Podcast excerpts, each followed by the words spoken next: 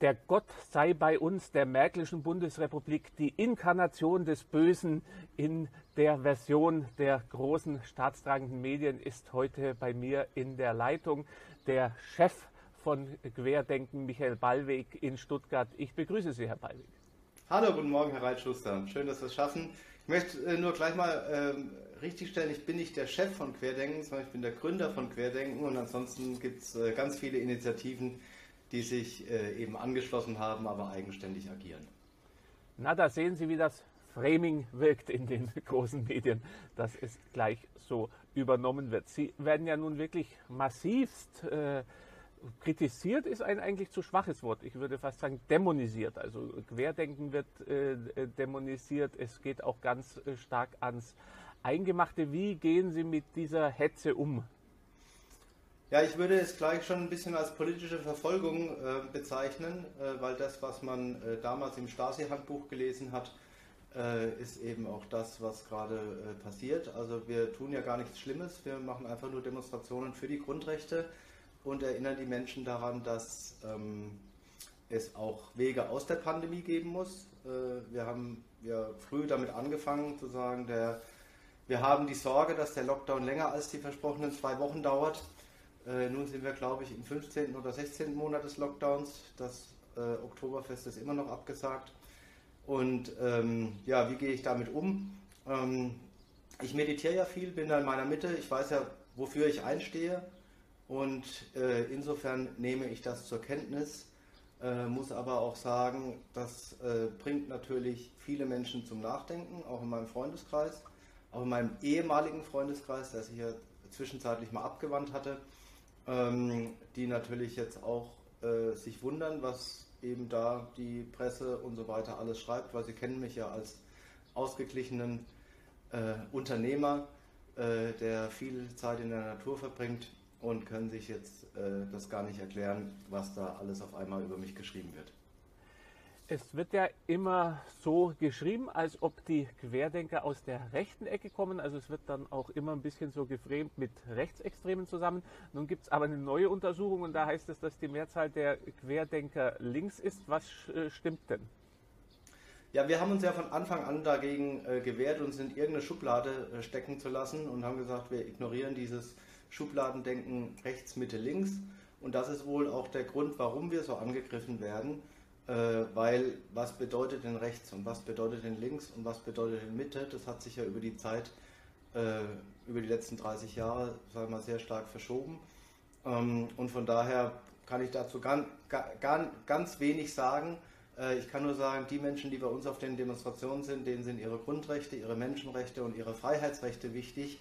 Und wie man das jetzt politisch dann in, verorten möchte, das kann sich jeder selbst entscheiden. Es wird den Querdenkern jetzt äh, vorgeworfen, sie würden die Hochwasserkatastrophe in Teilen Deutschlands instrumentalisieren und zu politischen Zwecken nutzen. Wie gehen Sie mit diesen Vorwürfen um? Ja, also es ist schon ähm, irre, äh, also irre fast, würde ich sagen, dass man jetzt hier eine Gesinnungspolizei äh, auf, äh, auf die Menschen hetzt, äh, wo jetzt äh, der äh, Helfer noch sein politisches Parteibuch offenlegen muss oder seine Religionszugehörigkeit oder was auch immer. Ähm, das ist schon stark verwunderlich und ähm, ja, ich weiß ja nicht, also der Herr Lauterbach hat gestern ein Foto gepostet, wo er ohne Maske und ohne Abstand mit Kameraden von der Bundeswehr dann dort stand. Da kann sich dann jeder äh, selbst überlegen, wer wen instrumentalisiert. Diejenigen, die nur zum, mit zum Fotos machen hingehen oder diejenigen, die tatsächlich dorthin gehen, um aufzuräumen und äh, mit ihren eigenen Ressourcen zu unterstützen. Vielleicht können Sie kurz schildern, was Ihre Initiativen dort gemacht haben. Ich weiß, das sind freie Initiativen, aber einen gewissen Überblick oder Einblick werden Sie ja haben. Ja, also ich war, also wir als Querdenken-Initiativen haben uns entschlossen, ähm, äh, uns äh, auf die Demonstration am 1.8. zu fokussieren. Und äh, der Bodo Schiffmann hat ja die äh, Aktion koordiniert. Und wir haben letztendlich gesagt, wir können im Hintergrund mit unseren Logistikmöglichkeiten unterstützen. Äh, das heißt Funkgeräte und äh, anderes Equipment, was wir eben sowieso auf Lager haben, für die Demonstrationen, dass wir das einbringen. Und ansonsten koordiniert die ganze Aktion eben der Bodo Schiffmann und der Samuel Eckert unterstützt ja auch mit seinem IT-Know-how, hat dort eine Plattform gemacht, wo Hilfsangebote gemeldet werden können und dann auf der anderen Seite eben die Hilfebedürftigen sich melden können und sagen, ich möchte dieses Hilfsangebot annehmen. Also eigentlich so eine Vernetzungsplattform für Hilfsangebote und Hilfesuchende. Also verstehe ich Sie richtig, dass Sie sich hier ungerecht behandelt fühlen, weil andere auch helfen und man denen keinen Vorwurf macht. Es gab ja auch Fälle, wo Hilfe von Ihnen dann zurückgewiesen wurde direkt vor Ort, wenn ich richtig informiert bin. Genau, es gab, glaube ich, einen Unternehmer, der musste ja, äh, der, der hat sein Gerät nicht bezahlt bekommen und äh, da hatte dann der Bodo angeboten, dass äh, er das aus dem, ähm, aus dem äh, Spendenpool übernimmt und äh, dann äh, hat sich aber wohl die Landesregierung auch ganz schnell gemeldet und hat dann ähm, sich bereit erklärt, das zu übernehmen, sodass der Unternehmer das dann ablehnen konnte. Ähm, aber dort zeigt sich ja auch, dass der Druck, den, der aufgebaut wurde durch unsere Aktivitäten, dass der dann auch die Regierung dazu gezwungen hat, jetzt doch zu handeln.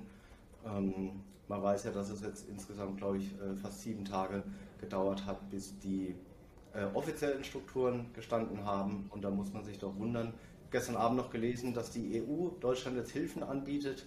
Ähm, ja, da muss man sich doch fragen, in welchem Industrieland leben wir, wenn es sieben Tage dauert, bis dann das offizielle Hilfsangebot der, oder der, der, der Bundesregierung dann auch ankommt.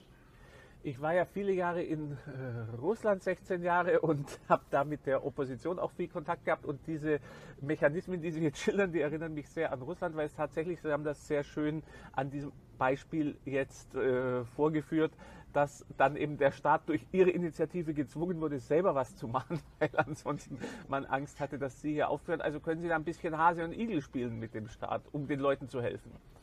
Gut, das tun wir ja äh, eigentlich die ganze Zeit, auch mit unseren Grundrechte-Demonstrationen und äh, mit dem äh, Thema, dieses Thema Menschenrechte immer wieder hochzuhalten. Äh, auch dort hatte der, das Thema zumindest jetzt Einzug in die breite Presse gefunden, äh, auch wenn die Delta Plus Premium-Variante, wie auch immer, äh, das Geschehen gerade wieder überdeckt. Aber wir sind natürlich eine ähm, große Bewegung und dadurch, dass so viele Menschen eben mitmachen und dann auch die Zeitungen immer wieder anschreiben, wofür ich allen herzlich danken möchte, äh, erzeugen wir natürlich auch den Druck. Und ich glaube, es gab ja dieses Beispiel von dieser RTL-Reporterin, äh, wo RTL dann öf öffentlich zurückrudern musste. Auch das ist ja ein Beispiel dafür, äh, wie groß unsere Bewegung ist, weil ich kann mich jetzt nicht erinnern an die Vergangenheit, dass so ein großer Sender mal einen Bericht zurücknehmen musste oder sich öffentlich entschuldigt hat. Ähm, außer beim Spiegel gab es, glaube ich, mal so eine größere Story, die dann äh, aufgeflogen ist. Aber das zeigt doch auch, wie viel Einfluss wir letztendlich schon haben. Nun wirft man Ihnen ja vor, Ihre Gegner rufen, werfen Ihnen vor, dass Sie das Coronavirus verharmlosen, dass Sie Covid-19 leugnen würden und damit für den Tod von Menschen verantwortlich sein. Wie gehen Sie mit diesen Vorwürfen um? Also es liegen ja inzwischen viele wissenschaftliche Studien vor. Ich will die jetzt nicht alle ausführen, weil sonst wird unser äh, Video vielleicht wieder gelöscht. Äh, also wir verharmlosen natürlich das, äh, das ähm, Virus nicht, aber wir halten die Maßnahmen der Bundesregierung eben aus wissenschaftlichen und aus äh, freiheitsrechtlichen Gründen für vollkommen überzogen. Und nach einem Jahr der Pandemie wissen wir jetzt ja auch viel mehr. Viele Punkte, die wir angesprochen hatten, dass eben die Krankenhausbetten nicht überlastet sind, ähm, dass eben die Kinder keine Infektionstreiber sind, die sind inzwischen zu groß, also wissenschaftlich bestätigt oder haben sich überholt. Äh, und von daher kann, man, kann ich den Menschen nur sagen, die uns kritisieren. Also ich war auf, glaube 128 Demonstrationen. Ich war letztes Jahr nicht krank und ich kenne auch keinen einzigen Teilnehmer auf der Demonstration, der hinterher gesagt hat, ich bin jetzt schwer erkrankt. Jetzt hätte ich Sie gerne gefragt, ob Sie das Virus für gefährlich halten. Nun ist es ja aber so, dass auf YouTube, wo das auch viele hochladen, äh, die Zensur massiv ist. Und das sind Momente, Momente, wo ich sage, das kann doch nicht wahr sein, dass man im Jahr 2021 als Journalist Fragen nicht mehr äh, ohne Angst vor Löschung, vor Berufsverbot äh, stellen kann, das ist eigentlich, also es ist, es ist gespenstisch und es ist erschreckend. Und dann gibt es immer die äh, Leute, die sagen, ja, dann einfach bei YouTube von niemandem hochladen lassen, aber dann ist die Reichweite einfach nicht da. Es ist nun einmal so und YouTube hat kein Hausrecht. YouTube ist an die Grundrechte gebunden, was auch immer wieder viele äh, verwechseln. Also ich stelle Ihnen die Frage jetzt trotzdem und ja. bitte Sie bei Ihrer Antwort gegebenenfalls so zwischen den Zeilen zu sprechen, wie das in der DDR üblich war oder auch in der Sowjetunion, dass wir den Sensoren von der äh, Schippe springen. Also halten Sie äh, das Virus für gefährlich. Ich halte es für gefährlich, muss ich äh, dazu sagen. Mir geht es um die Verhältnismäßigkeit und um das Maß der Gefahr. Wie sehen Sie das? Ja, also ich halte es für weniger gefährlich, als es dargestellt wird in den öffentlichen Medien. Es kam jetzt heute Morgen, habe ich glaube ich, von so einem gefährlichen Pilz in den USA gelesen. Candida auris hieß der. Und da habe ich tatsächlich einen Artikel jetzt gefunden, ich glaube, der war auch bei RTL. Da hieß es dann, die Sterblichkeit dieses neuen Pilzes sei bei 30 bis 40 Prozent und das wäre nicht vergleichbar mit dem Coronavirus, weil dort läge die Sterblichkeit unter einem Prozent. Und dann kann man sich natürlich fragen, ob bei einem Virus, äh, der eine Sterblichkeit hat von unter einem Prozent, äh, ob äh, dort eben die Maßnahmen in der Länge, komplette Lockdowns, Teil-Lockdowns, Berufsverbote, ähm, die Einschränkung der Meinungsfreiheit für alle, die sich dazu kritisch äußern, ähm, Verbot von Demonstrationen, äh, ob diese Maßnahmen dann gerechtfertigt sind. Ich halte sie für total überzogen. Äh, weil also bei einer Krankheit, bei der das Sterblichkeitsrisiko unter einem Prozent ist, äh, kann, glaube ich, eine Gesellschaft in einem Industrieland wesentlich anders damit umgehen. Ein Prozent von den Infizierten meinen Sie, ja?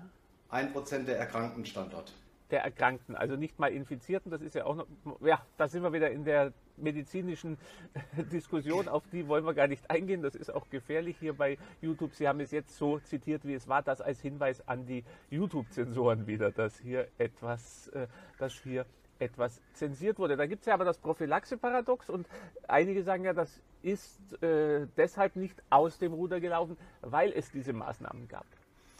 Ja, man muss sich einfach, also ich selbst bin ja kein Arzt. Ich habe ja die Demonstration für die Grundrechte gemacht und es gibt ja Spezialisten, äh, die sich dazu geäußert haben. Ich möchte es auch gar nicht wiederholen, was die Spezialisten da sagen, weil wie gesagt, mir ist das Thema Grund- und Menschenrechte wichtig.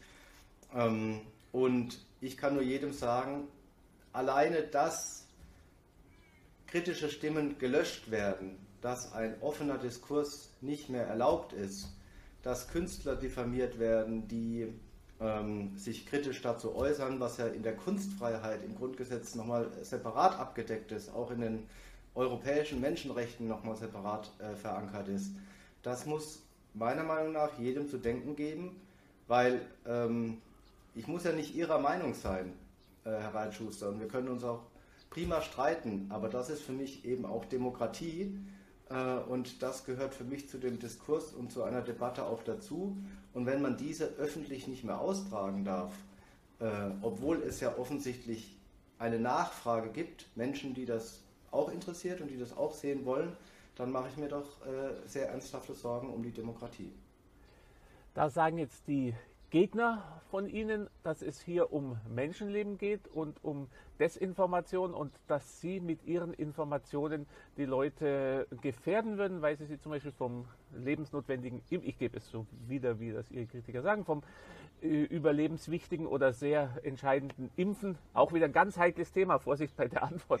Ja. Äh, beim Wort Impfen, da kriegen die Zensoren schon Bluthochdruck. Also da müssen wir äh, höllisch aufpassen. Es ist gespenstisch. Es ist Orwell. Es ist Orwell wirklich. Und die sagen Ihnen eben, mit der Verbreitung dieser Informationen würden sie Menschenleben gefährden und darum wäre hier die Gesundheit und die Aufklärung wichtiger als die Meinungsfreiheit in diesem Zusammenhang. Also so hat mir das die Süddeutsche in dem Interview mit mir, wo man dann nur ganz entstellend äh, drei Sätze rauszog, erklärt. Wie stehen Sie zu dieser Position, die wohl die Mehrheit meiner Journalisten in den großen Medien vertritt? So ist zumindest mein Eindruck.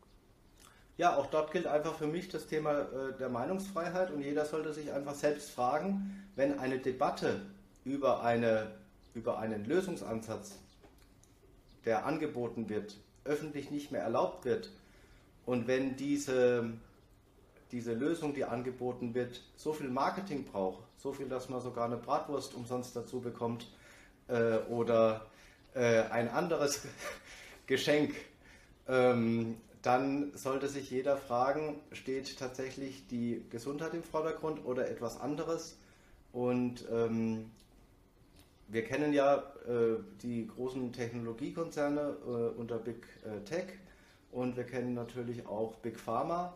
Und das sind einfach Punkte, die wir zu bedenken geben möchten oder die, ich, die mich dann stutzig machen, ähm, weil ich bin ja Unternehmer und ich habe gelernt, ein gutes Produkt setzt sich am Markt alleine durch. Da brauche ich keine riesen Werbekampagnen fahren und muss Menschen nicht lange von etwas überzeugen, sondern wenn ein Produkt gut ist, äh, dann gewinnt es über Mundpropaganda und über, ähm, äh, über die Anschub-Marketingkampagne äh, automatisch an Fahrt.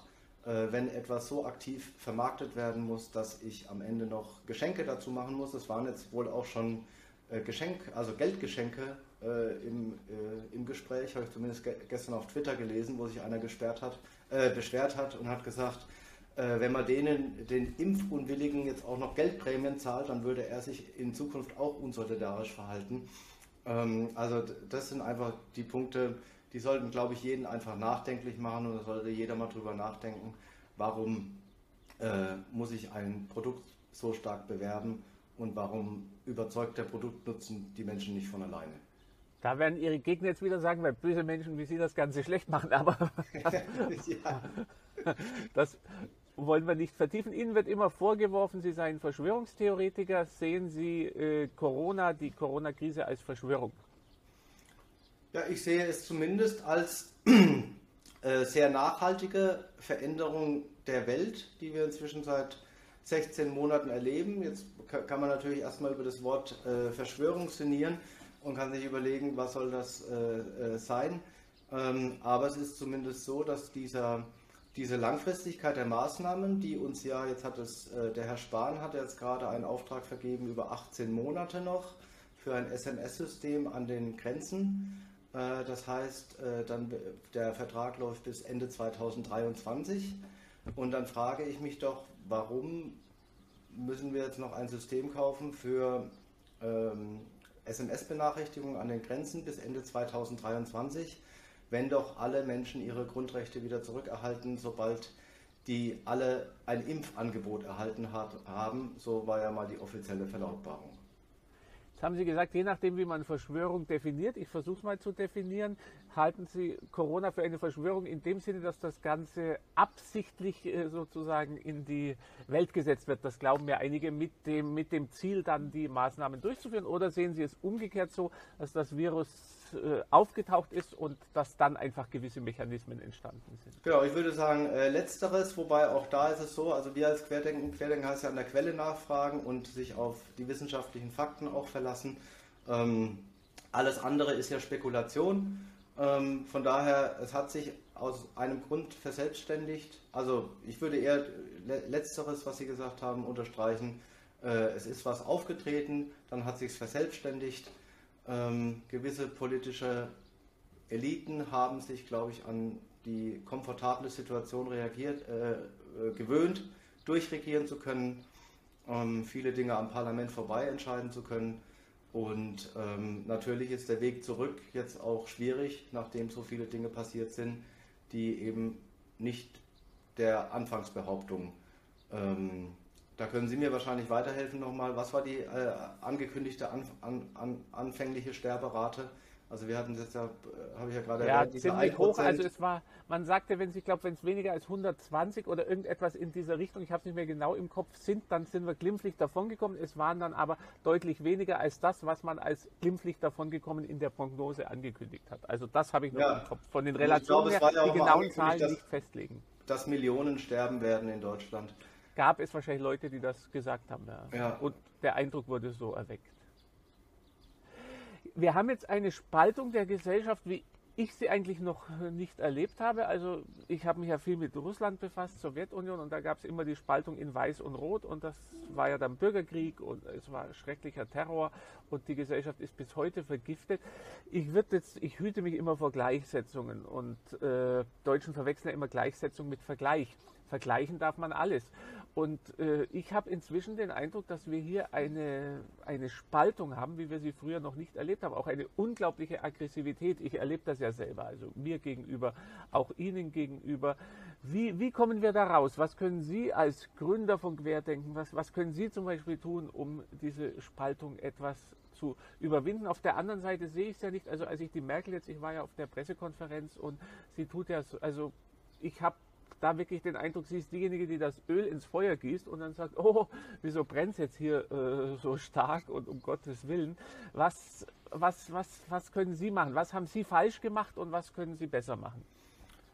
Ja, es gibt ja diesen alten Spruch, Teile und Herrsche. Das äh, entspricht ja auch diesem äh, Schubladendenken, dass man die Menschen einfach in eine Schublade packt, weil dann kann man da schön äh, draufhauen äh, oder kann die einsperren in eine Schublade. Ähm, ich kann alle nur einladen, mal zu unseren Demonstrationen zu kommen. Ich muss auch sagen, ich fand es hervorragend, dass der CSD gestern so friedlich in Berlin demonstrieren konnte. Ähm, weil ich hatte ja von Anfang an beim Bundesverfassungsgericht. Am Samstag, ja. Äh, am, genau, am Samstag. Und ähm, ich hatte ja am, beim Bundesverfassungsgericht damals geklagt äh, gegen dieses Versammlungsverbot äh, äh letztes Jahr. Und dann kam ja die Antifa äh, auf unsere Fläche.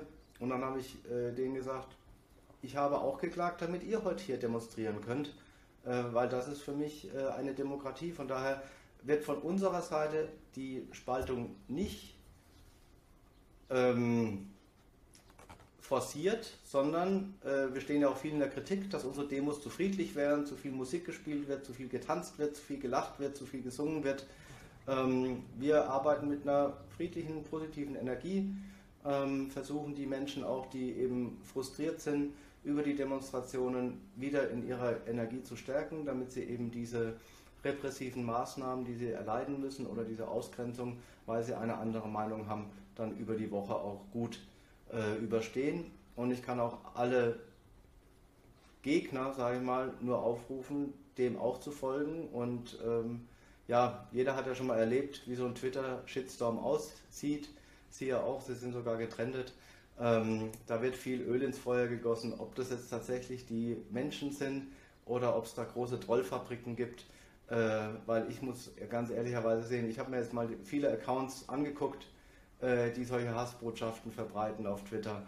Äh, das sind dann, die haben immer irgendwie nur wenige Follower genau. und äh, kürzlich äh, gemacht. Von daher muss man auch da sagen, also das Bild, was ich jetzt draußen erlebe, vor der Tür, also ich kann mit meinem Querdenken-Shirt in Stuttgart ohne Probleme rumlaufen. Und es gibt mal den einen oder anderen, der mich dann anspricht und nicht mit mir einverstanden ist. Es gibt aber auch viele Leute, und ich würde sagen, das sind die Vielzahl, die mir zuwinken oder die mich grüßen oder wie auch immer. Von daher darf man auch nicht. Also für mich ist es so eine Parallelwelt inzwischen, die in den Medien entstanden ist. Genau. Äh, dass dort was ganz anderes dargestellt wird als das, wie es richtig ist. Und es freut mich dann auch immer, dass die Menschen das offensichtlich verstanden haben und sich da einfach nicht mehr aufhetzen lassen. Und das ist auch das, was mir am Ende Mut macht, weiterzumachen, ähm, weil ich erlebe ja, wie die Menschen in, Wirklichkeit sind und dass es eben nicht dem entspricht, was äh, dann äh, in den Medien gedruckt wird. Das deckt sich übrigens auch mit meiner Erfahrung, weil ich sehr oft auch auf der Straße angesprochen werde. Das ist zwar nun alles nicht repräsentativ, muss man dazu sagen, aber was da auf Twitter vor allem geschieht, das ist wirklich eine Parallelwelt. Und ich habe das gleiche in Moskau erlebt. Also ich habe ja ein Déjà-vu immer nach dem anderen. Und ich bin ja immer böse. Meine These ist ja, dass da nicht ganz unschuldig ist die Tatsache, dass sowohl Angela Merkel als auch Wladimir Putin in kommunistischen Kaderorganisationen politisch sozialisiert genau. wurden. Und, ja, äh, nicht nur die Frau Merkel, sondern der Herr Geisel ja auch. Und, äh, genau, der Herr Geisel und viele andere auch. Genau, ja. genau, genau. Und, äh, dies, ja, und selbst unser Bundespräsident hat früher für eine Zeitschrift geschrieben in jungen Jahren, die von der DDR, deren Verlag von der DDR äh, finanziert wurde. Äh, äh Paul Ru äh, de, der Name wird immer persifliert mit Rubelschein. Ich glaube, Rubinstein war es oder irgendetwas in, ja. in dieser Richtung. Und äh, wir haben hier inzwischen, wir haben ja sogar Verfassungsrichterinnen, die, äh, die früher in der SED waren in, in Mecklenburg-Vorpommern und die jetzt vom Verfassungsschutz in, von, vom Verfassungsschutz beobachteten Untergruppierungen der Linken sind, dass ich das jetzt noch grammatikalisch richtig ja. herausbekomme. und diese Methoden zum Beispiel im Internet hier wieder agiert wird, also das erinnert mich eins zu eins an Moskau. Wieder, ich kann es nicht gleichsetzen, aber es ist so ähnlich. Also man hat wirklich den Eindruck, da ist irgendwo ein Handbuch von gewissen Organisationen und man nutzt gewisse Methoden, wie mit ihnen umgegangen wird, wie mit mir umgegangen wird. Das kann man alles eigentlich im Handbuch der Zersetzung der Stasi nachlesen. Und ich meine das überhaupt nicht als Verschwörungstheorie, sondern wenn Leute das verinnerlicht haben, dann wenden sie natürlich auch diese Methoden an. Und ich würde hier auch überhaupt nicht Putin und Merkel gleichsetzen. Putin ist kein Ideologe, dem ist es egal, ob jemand rechts oder links ist, ist meine innerste Überzeugung. Dem geht es um Macht und Geld während Merkel eine Ideologin ist, der es weniger um Geld geht, aber sehr viel um, äh, um Macht. Aber die Methoden sind einfach so, dass ich ständig äh, erlebe, dass sich irgendetwas ähnelt. Vor allem, wie mit Kritikern umgegangen wird. Also, dass die entmenschlicht werden, dass man versucht, das sofort auf der persönlichen Ebene zu machen. Und wie mich jetzt Merkel auf der Pressekonferenz angegangen hat, das ist eins zu eins Putin. Also, das ist eine Handschrift. Ja. Da, das ist eins zu eins, das ist seine Lieblingsmethode. Statt Antworten, dass er sich dann versucht, über seine Kritiker lustig zu machen. Und dann genau. der Applaus der ganzen Klaköre und derjenigen, die auf der Kreml-Payroll stehen. Also, das ist so bekannt bekannt für mich und ja. dass ich das im eigenen Land erlebe, das ist, ja, es, es wäre ja, lustig. Und da, da muss ich aber sagen, da mache ich es wie Sie, ich nehme es meistens mit Humor und die Bundesregierung macht ja auch mit ihren Aktionen gerade äh, fleißig Werbung für die Demonstration am 1.8. Wir sehen ja, dass sich das Internationale jetzt gerade ein bisschen angleicht. Also gestern war eine große Demonstration auch in Frankreich, äh, in Italien. Das heißt, ähm, die Menschen sind inzwischen, glaube ich, haben es verstanden, und gehen jetzt in der breiten Masse auf der Straße. Wir waren am frühesten dran, wir haben im Moment mit den, mit den mächtigsten Repressionen zu kämpfen. Äh, es ist ja auch bezeichnend, wenn eine Demonstration, ich glaube, Sie haben ja auch drüber geschrieben, in Kassel für Freiheit und für Frieden und für Grundrechte verboten wird und gleichzeitig eine große Demonstration, ich glaube mit 50.000 Teilnehmern, äh, in Berlin stattfinden darf. Ähm, und ich, ich freue mich darüber, dass diese Demonstration stattgefunden hat. Und ich möchte auch der Polizei Berlin da, äh, dank, äh, mich bei der Polizei Berlin bedanken, dass sie diese Demonstration so begleitet hat, wie sie als Polizei normalerweise begleitet werden müsste. Nämlich äh, die Versammlung muss geschützt werden und es muss sichergestellt sein, dass die Teilnehmer ihre Meinung kundgeben können.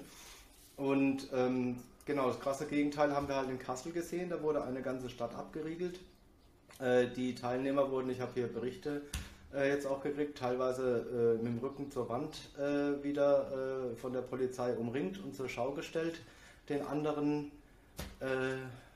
Bürgern. und ja, da, also ich muss ehrlich sagen, es ist so fast schizophren, wenn man sich die, de, de, das mal durch den Kopf gehen lässt. Ähm, warum denn in, der, in einer Freiheitlichen Republik äh, in dem einen Bundesland äh, die Menschen, die sagen, äh, ich möchte, mir sind meine Grundrechte wichtig, mir sind meine Freiheitsrechte wichtig, äh, so drangsaliert werden und auf der anderen Seite Menschen, die eben sagen, ich möchte für, ähm, äh, für freie Sexualität auf die Straße gehen, äh, die das dann dürfen. Ähm, das passt irgendwie nicht zusammen. Ich würde ja sogar noch weitergehen, weil es war ja tatsächlich so, dass in Kassel die Gegendemos wurden zugelassen. Man hat dann sogar extra eine Maskenpflicht in der Innenstadt erlassen, als Schikane sozusagen jetzt bei diesem Wetter. Also das muss man sich mal vorstellen, da haben auch viele Tausende, äh, die überhaupt nichts mit Demonstrationen am Hut haben, äh, waren da beeinträchtigt. Und dann hat man es ja damit begründet, dass also Querdenken sozusagen die äh, Auflagen nicht einhält in der Vergangenheit. Das ist dann sowas wie also sozusagen Vorbeugehaft, also Vorbeugeverbot, weil es könnte ja Gut, sein, gleich, das Gleiche, was wir letztendlich bei den Corona-Maßnahmen auch sehen. Da werden ja auch viele äh, Vorbeugende in Quarantäne gesteckt, weil sie könnten ja ansteckend genau. sein. Das, nach diesem Motto hätte man den Herrn Geisel nie mehr zum Innensenator, also Innenminister hier äh, werden lassen dürfen, weil der war ja auch schon mal in der SED und dann hätte man auch vorbeugend sagen müssen, der kennt Demokratie. Genau, der, aber, der, der, konnte es einmal nicht, also kann er es nie mehr. Ähm, aber das ist natürlich ein Prinzip, das wir nicht unterstützen. Und äh, schizophren daran ist ja auch, wenn ich das noch sagen darf, dass auch der Christopher Street Day, ich war nämlich nächstes, letztes Jahr dabei, habe da aufgenommen, da wurden auch die Maßnahmen nicht eingehalten. Also wenn man dieses Motto wirklich dann zumindest dieses falsche Motto konsequent durchziehen würde, dann hätte man den auch verbieten müssen. Und gestern wurde also vielfach dokumentiert, dass die Maßnahmen nicht eingehalten wurden. Und mhm. ich weiß, wie bei Corona-Maßnahmen Kritikern dagegen vorgegangen wird. Also die werden auf den Boden geschmissen, mit dem Gesicht in den Asphalt gedrückt oder in den Dreck gedrückt, wenn sie keine Maske aufhaben. Beim Christopher Street Day hat die Polizei nichts gemacht, was ich ja gut finde. Aber sie, warum geht sie dann mit Ihnen so um und was erwarten Sie da jetzt am 1. August?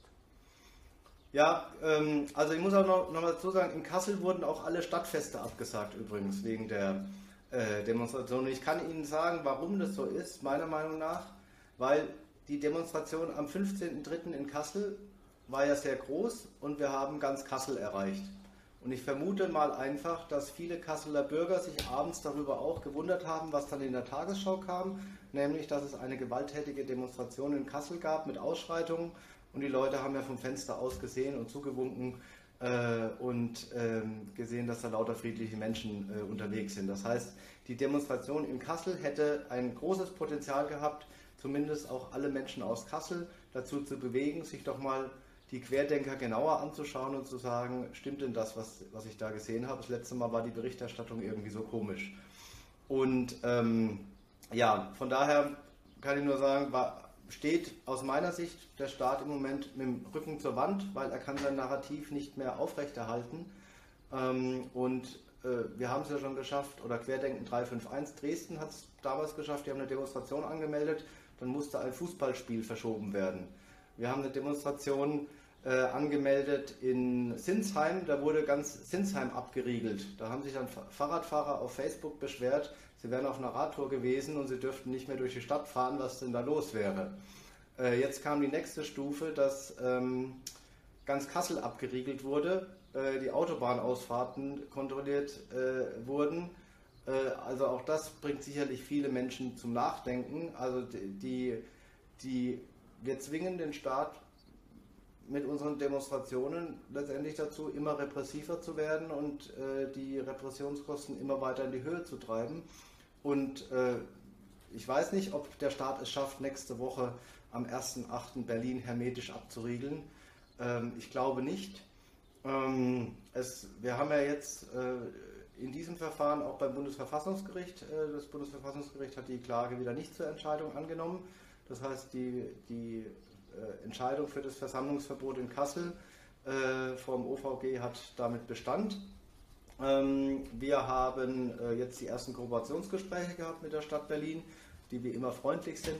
Muss nichts heißen über den Verlauf der Demonstration. Wir haben eine vorbeugende Unterlassungs- oder Feststellungsklage gegen ein Versammlungsverbot letzte Woche schon an, eingereicht. Äh, damit eben die Gerichte diesmal auch Zeit haben, die, ähm, die Schriftsätze vom Ralf Ludwig genau zu lesen äh, und nicht jetzt immer äh, dann äh, nachts entscheiden zu müssen und dann zu sagen, wir konnten das jetzt nicht prüfen aufgrund von Zeit und wie auch immer. Also es wäre jetzt die Zeit gewesen, äh, dass die Gerichte auch natürlich noch Gutachter hätten hinzukommen lassen können. Ähm, haben sie bisher nicht gemacht. Und ähm, also wir haben jetzt ja elf Teams äh, die an der Demonstration seit Wochen schon arbeiten, alle ehrenamtlich, äh, egal ob es die Logistik ist, ob es die Technik ist, ob es das Programmteam ist, das Marketingteam, das Social Media Team. Ähm, wir haben gute Pläne vorbereitet, egal ob die Demonstration ähm, verboten wird äh, oder nicht, äh, haben wir Ausweichmöglichkeiten geschaffen. Äh, das heißt, auch dort, äh, oder wir sind gut vorbereitet und die Demonstration wird stattfinden. Ich komme gleich nochmal auf die Demo zurück, aber vorher noch zu etwas, was Sie gerade angesprochen haben. Sie haben gesagt, der Staat mit dem Rücken zur Wand und äh, Querdenken aufsteigen. Mein subjektiver Eindruck ist, war jetzt in den letzten Monaten eher so ein bisschen, dass die Luft raus ist, dass es sehr wenige Leute bei den Demonstrationen sind und dass so eine Resignation sich eher breit macht in der Bevölkerung. So nach dem Motto, hat eh keinen Sinn und was sollen wir dagegen sein? Sie sehen das anders offenbar. Ja, es war ja so, einfach wenn man vergleicht, letztes Jahr haben wir angefangen zu demonstrieren äh, am 18.04. Und äh, dann äh, gab es ja auch so eine kleine Delle vor dem 1.8. Und jetzt ging es ja aber dieses Jahr den ganzen Winter durch äh, mit Autokursus und mit vielen Mahnwachen. Und die Bundesregierung musste ja selber zugeben, dass es nach dem, ersten, äh, nach dem August 2020 mindestens 2700 Grundrechte-Demonstrationen oder regierungskritische Demos, haben sie es ja genannt, äh, gegeben hat. Ähm, und äh, deshalb äh, haben wir ja dann früh auch entschieden zu sagen, wir müssen auch mal ein bisschen Energie sammeln und wir müssen auch äh, diese kleinen Aktionen, die ja nach wie vor überall stattfinden, egal ob es diese äh, Flashmobs sind oder die äh, Pop-up-Cafés, es gibt ja ganz viele Demonstrationsformate, die inzwischen äh, inzwischen funktionieren. Und wir als Querdenken 711 konzentrieren uns eben auf die großen Demonstrationen. Das war jetzt die am 3.4. in Stuttgart und eben die jetzt am 1.8. in Berlin. Und äh, von daher kann ich nur sagen, ja, es war jetzt ein, es waren anstrengende 18 Monate, auch für alle Demo-Teilnehmer, bei denen, denen ich herzlich Dankeschön sage. Es gibt auch, so wie Sie sagen, natürlich viele, die äh, vielleicht verzweifelt sind oder müde sind oder sagen, was bringen denn Demonstrationen überhaupt? Die Frage ist immer, was sind denn die Alternativen? Ich sehe keine, äh, als äh, die Menschen eben auf der Straße zusammenzubringen. Und es haben sich eben aus diesen großen Demonstrationen ja auch viele vernetzte neue Projekte ähm, gefunden, wo ich jetzt wieder wunderbar auf der Friedenskonferenz viele Menschen getroffen habe, die einfach im Hintergrund viele Dinge machen, egal ob sie an neuen Schulsystemen arbeiten oder an äh, Möglichkeiten, wie Menschen dann auch arbeiten können, äh, wenn sie vielleicht keine Impfung haben, äh, sodass es da Lösungen gibt, Landwirtschaftskonzepte äh, etc. Das bildet sich gerade alles aus und äh, von daher kann ich nur sagen, vielleicht ist es auch einfach die Ruhe vor dem Sturm. Was machen Sie, wenn die Demo in Berlin verboten wird? Ja, also wir gehen erstmal davon aus, dass sie nicht verboten wird, weil wir werden jetzt natürlich auch gerichtlich nochmal die Bilder vom äh, Samstag vom CSD äh, prüfen lassen und werden sagen, es gibt auch hier einen Gleichbehandlungsgrundsatz. Ähm, und äh, wir haben natürlich auch äh, die Demonstrationsfläche ähm, wieder äh, komplett mit Audiotechnik ausgestattet, sodass also die Abstände problemlos eingehalten werden können. Ähm, das heißt, unser Hygienekonzept gibt äh, keinen Anlass zu einem Verbot. Äh, das wäre, also die Frage ist ja immer, was ist die Grundlage für das Verbot? In äh, Kassel war es jetzt pauschal, äh, es ist die Querdenker-Szene. Ähm, das äh, könnte uns natürlich in Berlin auch ereilen. Ähm, ich kann jetzt noch nicht zu viel sagen, ähm, weil wir natürlich jetzt noch die offizielle Sache abwarten, aber wir haben gute Ausweichkonzepte in petto und die Demonstration wird stattfinden. Also auch bei einem Verbot äh, werden Sie, also Sie werden sich an ein Verbot nicht halten. Ja, es gibt ja, also meine Versammlung kann ja verboten werden, aber es gibt ja, es kann auch wieder ein pauschales Verbot geben für alle äh, Demonstrationen, die der Querdenkerbewegung nahe gerechnet werden. Ähm, aber es werden ja viele Menschen auch schon vor dem 1.8. in Berlin sein. Das heißt, wir können natürlich dann auch noch auf den Samstag ausweichen, ganz spontan. Ähm, wir können äh, eventuell andere Locations äh, haben. Also es gibt sehr viele, sehr, sehr viele Konzepte ähm, und ja, Berlin ist halt nicht so klein wie Kassel. Äh, von daher ist natürlich die Frage, ähm, was will denn äh, der Staat machen? gegen friedliche Bürger, die spazieren gehen und ihre Meinung kundtun. Ähm, also ich weiß nicht, ob man Berlin jetzt hermetisch abriegeln möchte, äh, dass man dann verhindern möchte, dass freiheitsliebende Menschen äh, spazieren gehen und ihre Meinung. Äh, ist das jetzt eine Ankündigung eines Gesetzesbruches?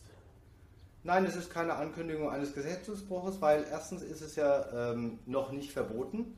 Also von daher darf ich jetzt ja darüber äh, sprechen mit Ihnen.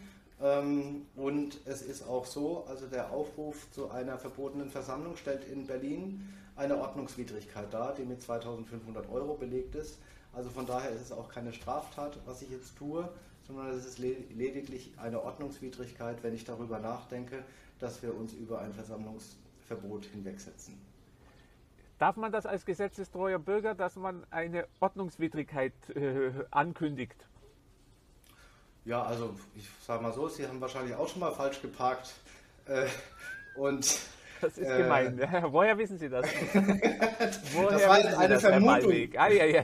Genau, da, dafür habe ich kein, da haben Sie recht. Das war eine ich kann Vermutung. jetzt nicht sagen, dass ich noch nie im Leben Strafzettel bekommen habe. Leider, leider. Ich würde ja. gerne sagen. Nein, also wir sind ja in, in, einem, äh, in einer Situation gerade, wo, denke ich, ziviler Ungehorsam durchaus auch äh, notwendig ist, um dem Staat weiterhin zu zeigen, dass wir ähm, auch eine wehrhafte Bewegung sind. Also, wir, also und ich sage mal so, wir sind eine, und das sage ich auch nochmal unseren Kritikern, ähm, es ist ja so, wir sind eine Tanz- und Sing-Demo, wie uns viele Kritiker immer sagen, und wir wären gar kein echter Widerstand. Von daher muss man doch sagen, wenn der Staat jetzt schon Tanz- und Sing-Demos verbieten muss, äh, dann outet er sich ja noch viel mehr, als wenn es denn tatsächlich gewalttätige Demos, so wie es ja immer versucht wird, ein bisschen äh, uns zu unterstellen, äh, wären. Also wer sich die Demos, glaube ich, in der Riga-Straße war das, die Bilder mal angeguckt hat, also so sieht eine gewalttätige Demo aus, wo man dann brennende Reifen und brennende Autos sieht. Äh, die gab es bei den Querdenken-Demonstrationen noch nicht. Es gab auch keine Angriffe oder sonstiges oder Pyrotechnik. Äh, die wird auf unseren Demonstrationen generell nicht mitgeführt. Ähm, und von daher, das gehe ich wieder zurück. Also, wenn der Staat Angst hat vor Tanz- und Sing-Demos, dann ist es schon weit gekommen. Herr Ballweg, jetzt schauen hier vielleicht auch die Richter mit. Selbst im äh, Kanzleramt wird mein Kanal angeschaut und die Seite gelesen. Wenn die jetzt Angst haben, die sagen, der Ballweg, der wird wieder nicht dafür sorgen, dass die äh, Hygienemaßnahmen eingehalten werden. Was würden Sie den Richtern jetzt antworten? Hier haben Sie vielleicht die Gelegenheit. Können ja, Sie also garantieren, wir, dass wir haben eingehalten werden? Auf, all, auf allen unseren Demonstrationen unsere Hygienekonzepte äh, immer durchgesetzt und die Auflagen eingehalten. Ich gelte die Maskenpflicht, die Maskenpflicht, die Abstand? Ja, die gab es am 1.8. ja nicht in Berlin letztes Jahr. Die wurde ja. dann nachträglich von der Polizei nachträglich von der Polizei beauflagt. In, ähm, äh, am 29.8. sind ja viele Anwälte durch die Teams durchgegangen. Äh, in Stuttgart selbst äh, war eben die Maskenpflicht beauflagt und wir haben unsere Durchsagen von der Bühne gemacht. Das ist ja meine, meine, meine Verantwortung als, als Versammlungsleiter. Die Teams sind auch durchgegangen. Wir Aber so ganz ernst waren die Ansagen nicht. Ja, man muss ja auch immer, also Humor ist ja noch erlaubt äh, und es stand ja jetzt nicht im Versammlungs... Also erstens hatten wir nicht die Auflage, den Versammlungsbescheid komplett vorzulesen. Das stand im äh, Auflagenbescheid nicht drin, deshalb haben wir das auch eben uns gespart, weil viele Teilnehmer nach dem langen Aufzug sowieso schon äh, müde waren und wir wollten die ähm, nicht weiter einschläfern. Und äh, nee, also wir haben das auch vor Gericht nochmal davor gebracht. Ich werde alles als Versammlungsleiter dafür tun, was in meiner Macht steht, äh, dass die Teilnehmer darüber informiert werden, wie sind die Auflagen der Versammlung und wir werden sie auch dazu, darüber informieren, dass die Auflagen bestehen und einzuhalten sind. Und ähm, das ist das, was ich als Versammlungsleiter verspreche, habe ich immer gemacht. Äh, und unter diesem unter dieser Erfahrung wäre es natürlich fadenscheinig, wenn man es jetzt verbieten möchte, zu sagen, der Herr Ballweg ist als Versammlungsleiter unzuverlässig. Wobei ich auch sagen muss, ich bin gar nicht diesmal Versammlungsleiter, sondern ich bin nur Anmelder. Wir haben zwei erfahrene Versammlungsleiter ernannt. Also wir haben nicht nur einen Versammlungsleiter diesmal, sondern zwei, damit eben auch die Polizei jederzeit die Möglichkeit hat, äh, mindestens einen zu erreichen, ähm, der dann sofort reagieren kann und äh, auch an die äh, Deeskalationsteams äh, Weisung weiterzugeben. Wir haben unsere äh, Funktechnik nochmal aufgerüstet, sodass wir über die ganze Fläche des 17. Äh, Juni auch die Möglichkeit haben, jeden Quadranten anzusprechen, ähm, einzeln und dort direkt zu informieren. Ähm, und äh, jetzt habe ich einen Punkt vergessen, der aber äh, auch nicht unwichtig war. Genau, wir haben die ganze Fläche beschallt. Also das heißt, wir können auch von der Bühne jederzeit auf die Teilnehmer äh, einwirken. Und äh, damit haben wir, glaube ich, ganz, ganz viel äh, gemacht und auch gelernt aus den letzten Demonstrationen. Wir haben eine Funkstrecke zum Aufzug diesmal, sodass der, Auf der Aufzug äh, mit, wir haben eine Leitstelle, äh, wir haben Satellitenverbindungen im Einsatz, sodass die Kommunikation immer sichergestellt wird. Das war ja so das Problem der letzten Versammlungen, dass die Technik dort nicht so gut funktioniert hat, wie sie hätte funktionieren sollen. Wir müssen zum Ende kommen. Noch ein paar Fragen mit der Bitte um kurze Antwort. Also hier noch von mir der Kommentar. Das ist natürlich eine sehr philosophische Frage, weil es ist ja eine Demo oder es sind Demonstrationen, die sich auch gegen die Maskenpflicht wenden und Sie verlesen das und äh, es wird aber klar beim Verlesen, dass Sie es selber nicht sehr ernst nehmen. Kann man Sie dazu verpflichten, das selber ernst zu nehmen oder nicht? Das, da lassen wir uns nicht drauf ein jetzt auf diese Frage, weil sonst kommen wir wirklich ins Philosophische. Machen wir weiter. Wie viele genau, nee, ich sage noch was kurz dazu. Ich kann ja auch den Gesundheitszustand von 20.000, 30.000 Teilnehmer nicht persönlich prüfen und ich weiß auch nicht, ob die Atteste haben und ob die Schwierigkeiten haben etc. Das heißt, also die rechtliche Verpflichtung an den Versammlungsleiter ist, die Auflagen zu kommunizieren und die Teilnehmer daran zu erinnern und das werde ich erfüllen. Also es ist nicht Ihre Auflage, das durchzusetzen. Das muss die Polizei durchsetzen im Zweifelsfall dann. Ja? Nein, ich kann es ja auch nicht prüfen. Wie soll ich denn prüfen, ob Sie äh, zum Beispiel auf einer Demo sind und einen Maskenattest haben? Gut, aber wenn 95 Prozent keine Masken aufhaben, ist es relativ unwahrscheinlich, dass von ein paar 10.000 95 Prozent alle einen Attest haben. Das ist jetzt eine Vermutung. Auch die kann ich nicht prüfen. Na, äh, wie viele Teilnehmer erwarten Sie in Berlin? Ab welcher Teilnehmerzahl ist es ein Erfolg? Ab bis zu welcher Teilnehmerzahl ein Misserfolg? Ja, also wir haben angemeldet ähm, 22.500 Teilnehmer und ähm, für mich, also ich bin ein energetischer Mensch, ich sehe mehr Teilnehmer als letztes Jahr. Äh, wir werden sehen, was passiert. Wie wollen Sie sich abgrenzen von äh, Rechtsradikalen diesmal? Äh, also nach wie vor hat sich unser Manifest nicht verändert. Wir lehnen je, je, jegliche Art von Extremismus, jegliche Art von Antisemitismus und jegliche Art von Gewalt ab. Wir sind eine friedliche Bewegung für die Grund- und Menschenrechte. Was machen Sie, wenn extremistische Fahnen gehisst werden auf der Demo? Dann ist es ähm, Aufgabe der Teilnehmer, die äh, anderen Teilnehmer oder auch des Deeskalationsteams, äh, die darauf hinzuweisen. Ähm, und wenn die Teilnehmer weiterhin darauf bestehen, äh, werden die äh, der Polizei gemeldet und die Polizei hat dann die Aufgabe letztendlich um die, äh, also die Polizei ist ja auch die einzigen, die Teilnehmer aus der Versammlung entfernen dürfen. Das letzte Mal am 29. August hatten Sie doch Anschlussveranstaltungen geplant, unter anderem ein Zeltcamp. Ist das dieses Mal auch geplant? Ja, es gibt eine Verlängerung. Also es gibt jetzt äh, die ganzen Querdenken-Initiativen haben noch eine Verlängerung geplant bis zum 8.8. Also es wird Versammlungen geben bis zum 8.8. in Berlin. Herr Ballweg, dann bedanke ich mich für dieses Gespräch. Alles Gute und äh, vielleicht sehe ich Sie in Berlin am 1. August. Grüße nach Stuttgart. Ja, vielen lieben Dank für Ihre Zeit. Schöne Grüße nach Berlin. Reitschuster.de